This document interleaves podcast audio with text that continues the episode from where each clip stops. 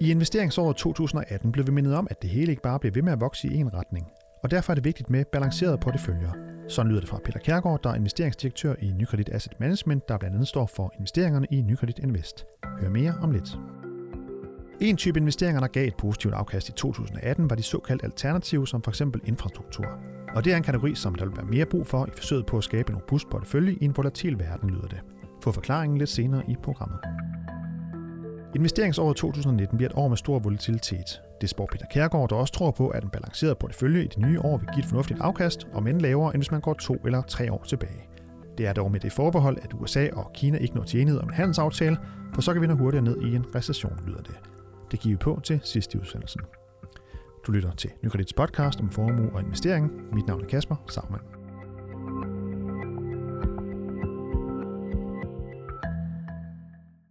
Fjerde kvartal af 2018 det var et øh, udfordrende et af slagsen på de finansielle markeder, og det var med til at trække det samlede afkast for flere forskellige typer af investeringer i minus for året.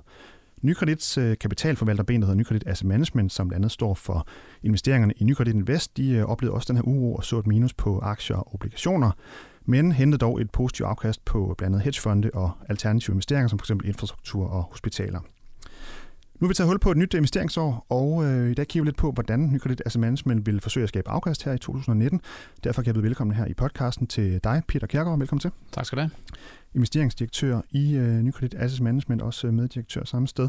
For lige at sætte øh, scenen lidt, øh, Peter, for ligesom finde ud af, hvilken øh, kontekst er det, vi snakker ind i, øh, udover det, jeg lige sagde. Hvordan vil du beskrive den udvikling, vi så i 2018 øh, på investeringsmarkederne set fra, fra din stol?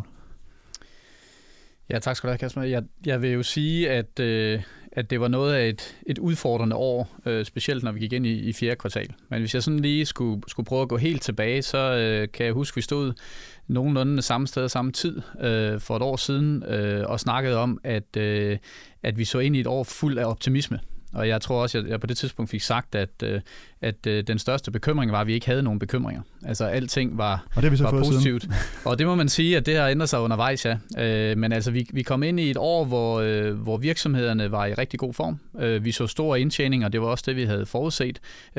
Og specielt i USA jo, hvor man må sige, at Trump-effekten og den skattereform, han har indført, var med til at skubbe yderligere til indtjeningsvæksten for året, men, men også generelt globalt set høj indtjeningsvækst.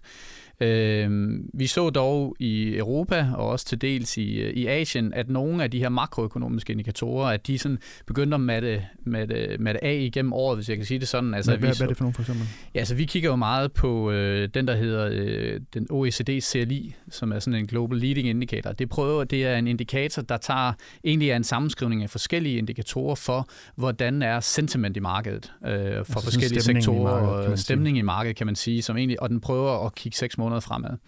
Øh, men der er rigtig mange input ind til den, og der er selvfølgelig også forskellige ting, vi kigger på. Og det vi jo alle sammen prøver at forudsige, det er, øh, ja, hvordan er stemningen, hvordan er konjunkturbevægelsen i markedet.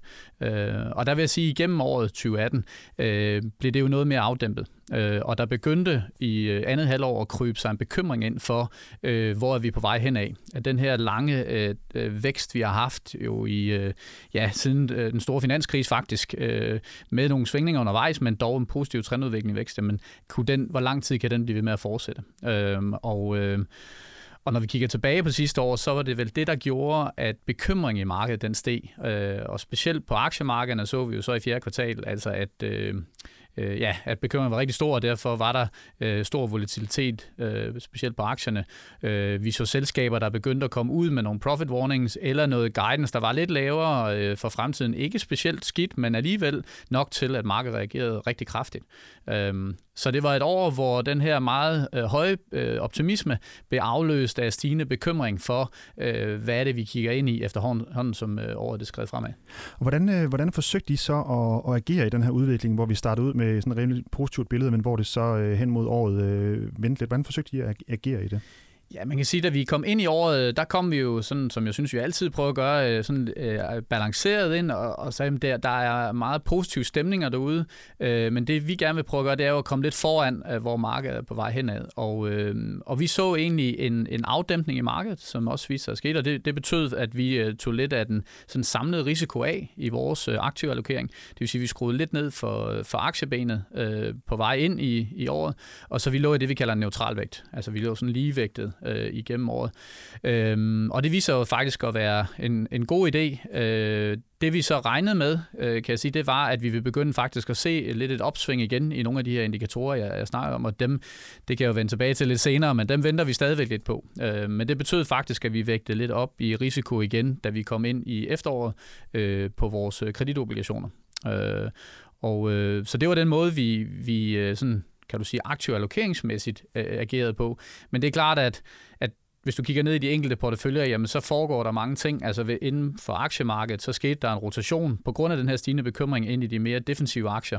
Og det var selvfølgelig også noget, vi tog bestik af nede i, i de specifikke... Og defensive aktier, det kan være sådan noget som medicinal og andre... Ja, det er typisk pharma og, og utilities, ja, dem der leverer alt det, man altid har brug for, kan du sige. Så netop medicinal, øh, sygehusvæsen og øh, ja, vandfirmaer øh, og så videre, den, den slags. Hvor øh, dem, der er øh, ikke så defensive, er de mere cykliske typer aktier, som, som svinger mere alt efter, hvordan stemningen er i, i økonomien generelt. Så hvis vi kigger tilbage på, på 2018, siger, bare lige for at runde, for at runde 18 af her, hvad, hvad synes du, øh, I har lært som, som investor af, af det her år?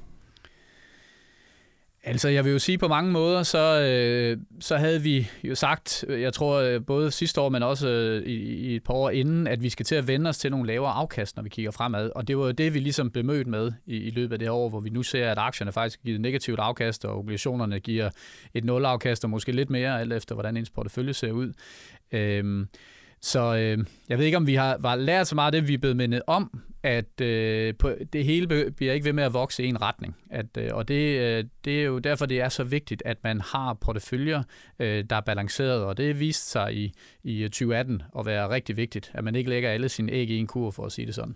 Ja, fordi hvis man kun har haft aktier, så havde det måske været endnu værre, end, end det, man, Jamen man ellers endte op med, kan man sige. Helt sikkert. Når vi kigger ned over vores forskellige øh, kundetyper, men også øh, vores forskellige investeringsforeninger, så dem, der har en, en højere andel af aktier, eller udelukkende aktier, jamen de har haft et, et sværere år sidste år. Det må, vi, øh, det må vi sige, når vi nu kigger tilbage.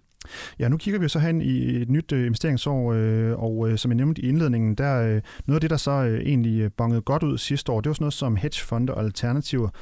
Jeg tænker, det er oplagt at se på, jamen er det, er det, så, den, er det så der, I skal satse mere i år, eller hvad? Mm. Ja, altså nu er jeg glad for, at du siger, at det, det bongede godt ud, men, øh, men det, det, det, tror jeg, vi skal sige med relativt. lidt beskedenhed, fordi det er nemlig relativt. Ikke? Ja, ja, ja. Altså, øh, og du har jo ret, altså det, det er i et marked, der er så volatil, hvor de sådan mere gængse markeder, øh, de har det svært eller giver lave afkast, jamen der leder man efter alternative former for afkast. Ikke for at erstatte sin portefølje, men for at supplere den.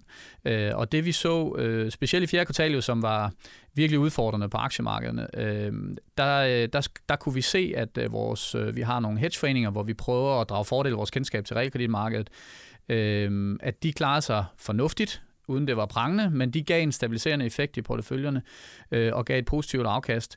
Øh, og vi har også nogle illikvide alternativer, nemlig infrastrukturinvesteringer, øh, som faktisk ender med nok at være øh, den bedst performende fond sidste år, hvis vi kigger på absolut afkast. Øh, de har givet øh, 3% lige knap. Øh, så ja, det, det er jo noget af det, som vi må sige, det, det bliver der også behov for fremadrettet. Og når jeg kigger ind i, i 2019, og så kan vi jo tale lidt bredere billede om et øjeblik, øh, men så er der ingen tvivl om, at de her sådan, alternative afkastkilder, den her, dem har vi brug for, øh, når vi sammensætter porteføljerne. Øh, man skal simpelthen prøve at finde forskellige former for afkastkilder, sådan at den samlede portefølje bliver mere robust, når verden bliver mere volatil, altså mere omskiftelig, øh, som jeg forventer, den gør. Ja, fordi bare lige helt kort, hvad er det, de her øh, alternative investeringer, hvad er det, de, de kan, så at sige, i forhold til, til den her stabilitet og robusthed? Ja, helt ordentligt set kan man sige, altså ordet alternativ kommer fra, at det er andre former øh, for investeringer, og, og, og det vi mener med det generelt, det er, at de, giver, de opfører sig anderledes end det almindelige marked, altså aktier og obligationer. Øh, så for eksempel, nu taler jeg lige kort om vores, øh, de her hedgeforeninger, øh, der drager fordel af vores kendskab til realkreditmarkedet. Øh, de udnytter det marked, nogle afkastkilder i det marked, men uden at være rentefølsomme. Og det er jo rigtig fint at have et, sådan et obligationsafhængigt produkt, men som ikke har nogen rentefølsomhed. Så det opfører sig anderledes. Hvis, hvis renterne de bevæger sig, så øh, selvom renterne stiger, jamen, så taber man ikke nødvendigvis på sådan et produkt. Øh, så har vi vores illikvide alternativ, det her med infrastruktur. Øh, det er illikvid, det vil sige, at der får du en præmie som investor for, at du ikke lige kan få dine penge ud fra den ene dag til den anden. Og der investerer man i, i langsigtede projekter, som for eksempel vindmølleparker øh, og infrastruktur generelt i, i vores samfund det opfører sig heller ikke som aktiemarked eller obligationsmarked. Og i omskiftelige tider, der er det meget stabiliserende at have den form for afkast inde i sin portefølje. Øh, simpelthen fordi, når du går i gang med at bygge en storbæltsbro, for at bruge det eksempel, så tager det noget tid at bygge den, og det afkast, du får fra den, det får du de næste 30 år. Selvfølgelig, hvis der ikke sker nogen store uheld, øh, som man så prøver at at værne sig imod. Godt. Ja, fordi nu, nu er jeg selv inde på, at, det, at, det, at ja, vi har været inde på, at der har været en uro, hvis man bare lige dykker ned i aktier, og som øh, simpelthen nok er det, den øh, type investering, som de fleste har øh, et, et forhold til, kan man sige. Så var øh, 18 et, et, et hårdt år, hvor at, øh, at vi så et, et minus på 7,7 procent, hvis man tager det her indeks, der hedder MSCI. Øh, det hedder MSCI øh, World øh, All Countries, som dækker omkring øh, 1600 selskaber i hele verden, og det er det første tab i det indeks siden 2011. Hvordan ser I udsigterne for, for aktier i, i 19? Mm. Mm-hmm. Ja, altså hvis jeg trækker tråden tilbage fra sidste år, så ind i det her år, altså virksomheden de tjener stadigvæk penge globalt set. Altså en global uh, indtjeningsvækst på 16%, det er dog ret meget og endnu højere i øh, USA. Men samtidig faldt markedet, øh, aktiemarkedet. Øh, så det der faktisk sker, hvordan kan det hænge sammen? Jamen det er jo fordi markedet er mere bekymret, og så bliver de her PI-multipler, altså hvor meget man betaler for virksomhedens overskud, øh, der er man blevet øh, villig til at betale mindre igennem øh, 2018. Når vi så kigger ind i 2019, så vil jeg sige, jamen det der faktisk har været priset ind, det er, at vi står lige over for en recession.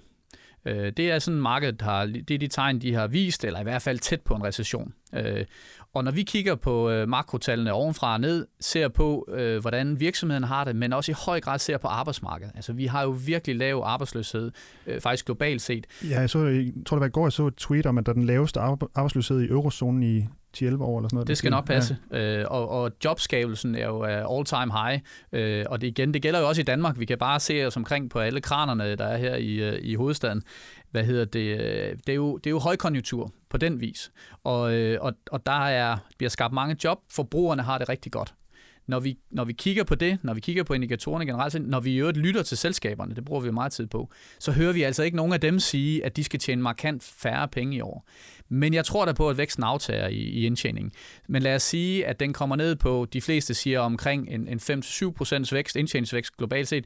Vi er nok lidt mere pessimistiske, men lad os bare sige, at det er en 3-5%. Øh, og at den her afskrækkelse i markedet, eller forskrækkelse over en potentiel recession, den aftager, hvad jeg tror, den vil gøre. Jamen, så skal vi nok også kunne lave en, en 5-7 procent øh, på vores øh, globale aktier i, øh, i 2019. Øh, og det er jeg egentlig ret fortrøstningsfuld med. Øh, og det, det bliver båret også af, at de her makroindikatorer, vi nu har været inde på et par gange, som vi holder rigtig meget øje med, for at fornemme den her stemning øh, i øh, økonomien, at de også begynder at vende. De har været for nedadgående, vi har været i det, vi kalder sådan en, en opbremsningsfase. Og vi tror egentlig på, at, at nu når vi kommer længere ind i 2019, så vil vi begynde at se det virke mere positivt igen, og det vil også understøtte øh, et bedre aktiemarked.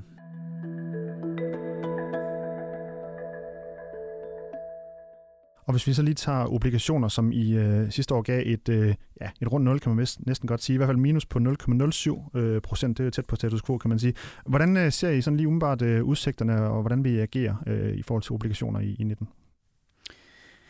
Ja, når man snakker obligationer, øh, så skal man jo, er man nødt til både at kigge på kort sigt og på længere sigt. Vi har korte og lange obligationer også, og, øh, og hvis vi tager det, det korte sigt først, øh, så øh, altså med den vækst, der har været generelt rundt om i verden, så har centralbankerne jo også været i gang med at hæve renterne, i hvert fald i USA øh, primært, og der har også begyndt at være lidt snak om det her i Europa, og man snakker om det der, der hedder quantitative easing, at det skal til at stoppe igen. Det er, hvor centralbanken køber obligationer op ja, i markedet. Ja, nemlig, og de på den måde tilfører markedet likviditet.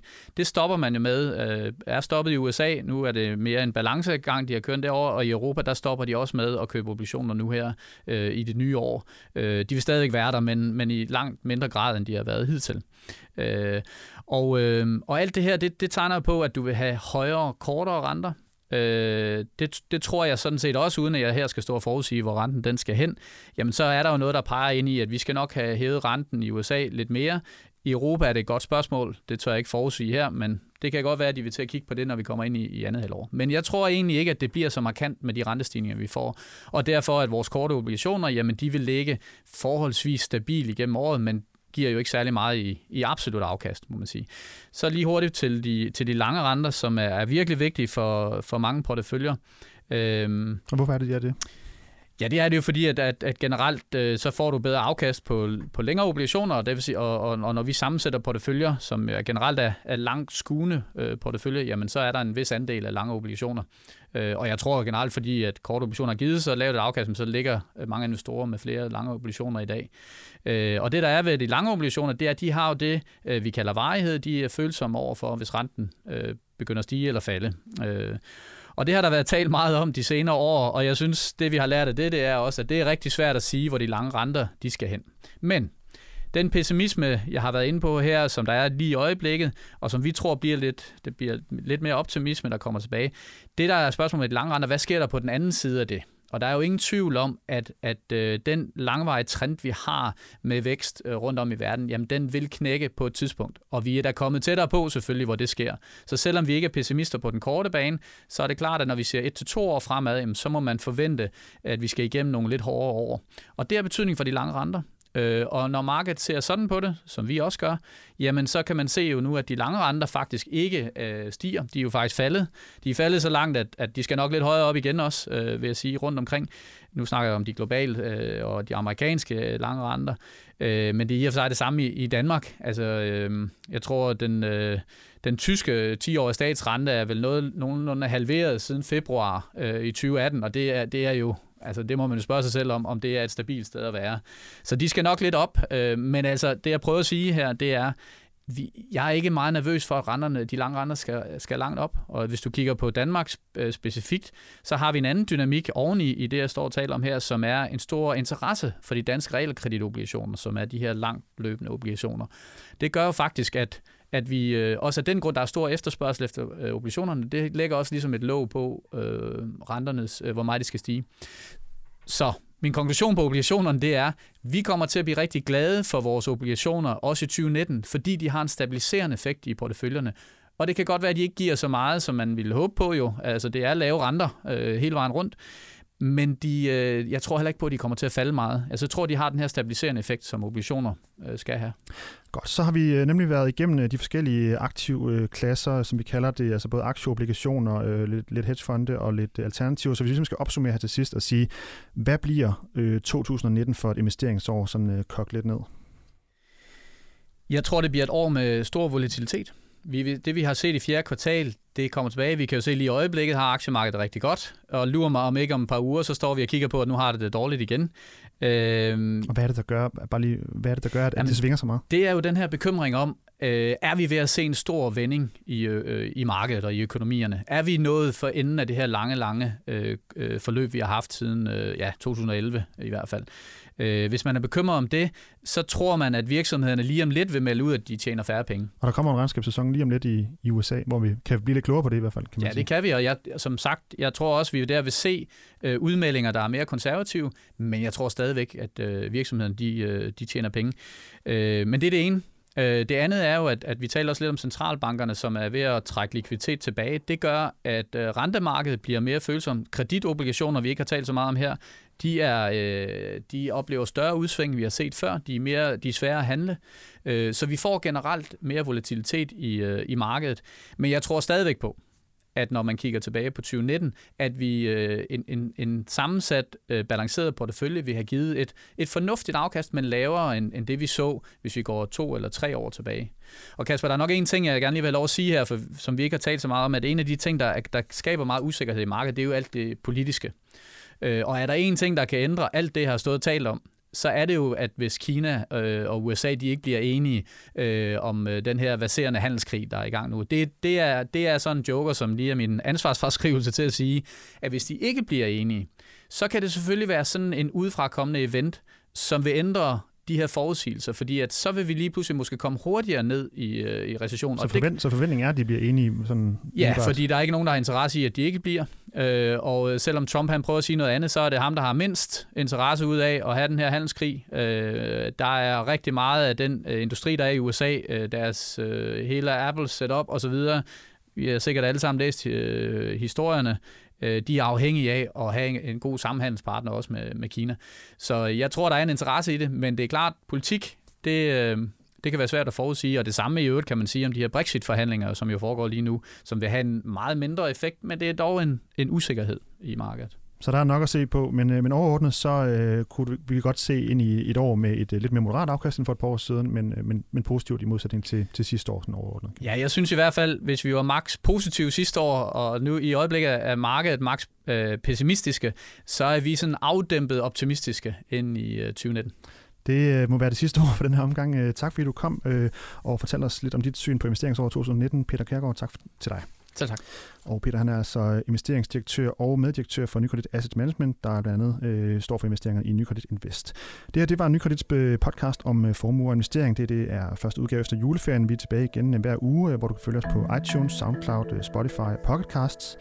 Hvis du har idéer til emner, vi skal tage op i podcasten, eller spørgsmål til øh, Peter eller nogle af de andre øh, eksperter her i Nykredit, så kan du sende en mail til podcast Tak fordi du lyttede med.